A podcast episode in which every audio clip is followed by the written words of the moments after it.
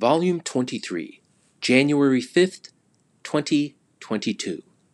Contemplation on the New Year. Open your heart mind and listen to the teaching of emptiness. Swinging from the rafters, hanging like a pinata, we finally found her after a week of searching and called the coroner. What was it that made her lose hope? Why did she kick away the chair? All gone now. White sheet covering her face, heading for the graveyard, the bone hole. Was she really an individual embedded in matter? Was she being or non being? She was an illusion, a fleeting dream, an idea composed of mind stuff. We'll never hear from her again. She was nothing but a phantom after all. Goodbye, 2021.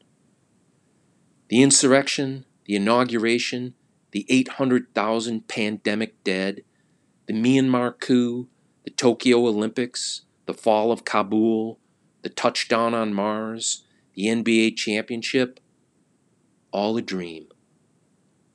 This year is no different from last year because all years are different forms of the same year.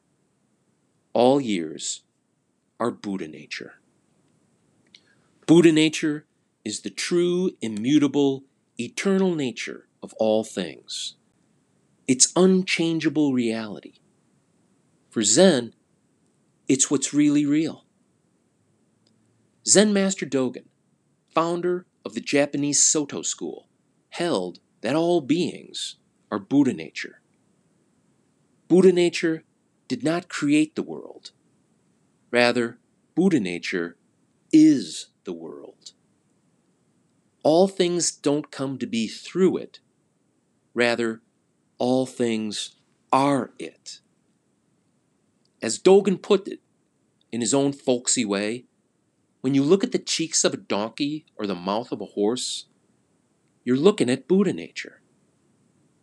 Buddha nature is everything, including time itself. One day, a Zen student wanted to get to the bottom of this issue. He asked the master, Does a dog have Buddha nature?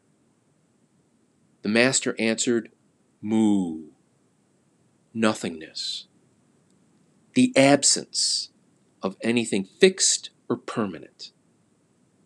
The task of a Zen student, while meditating, is to come to an immediate experience of this profound answer.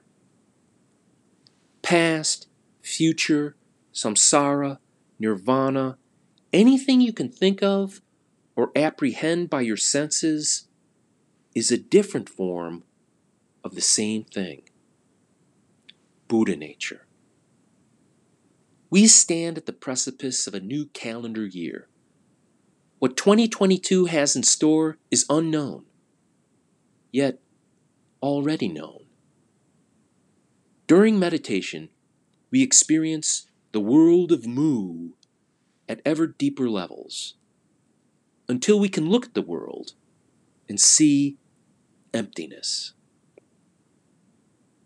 Does 2022 have Buddha nature? The answer is obvious. You'll find it swinging from the rafters a year from now. The end.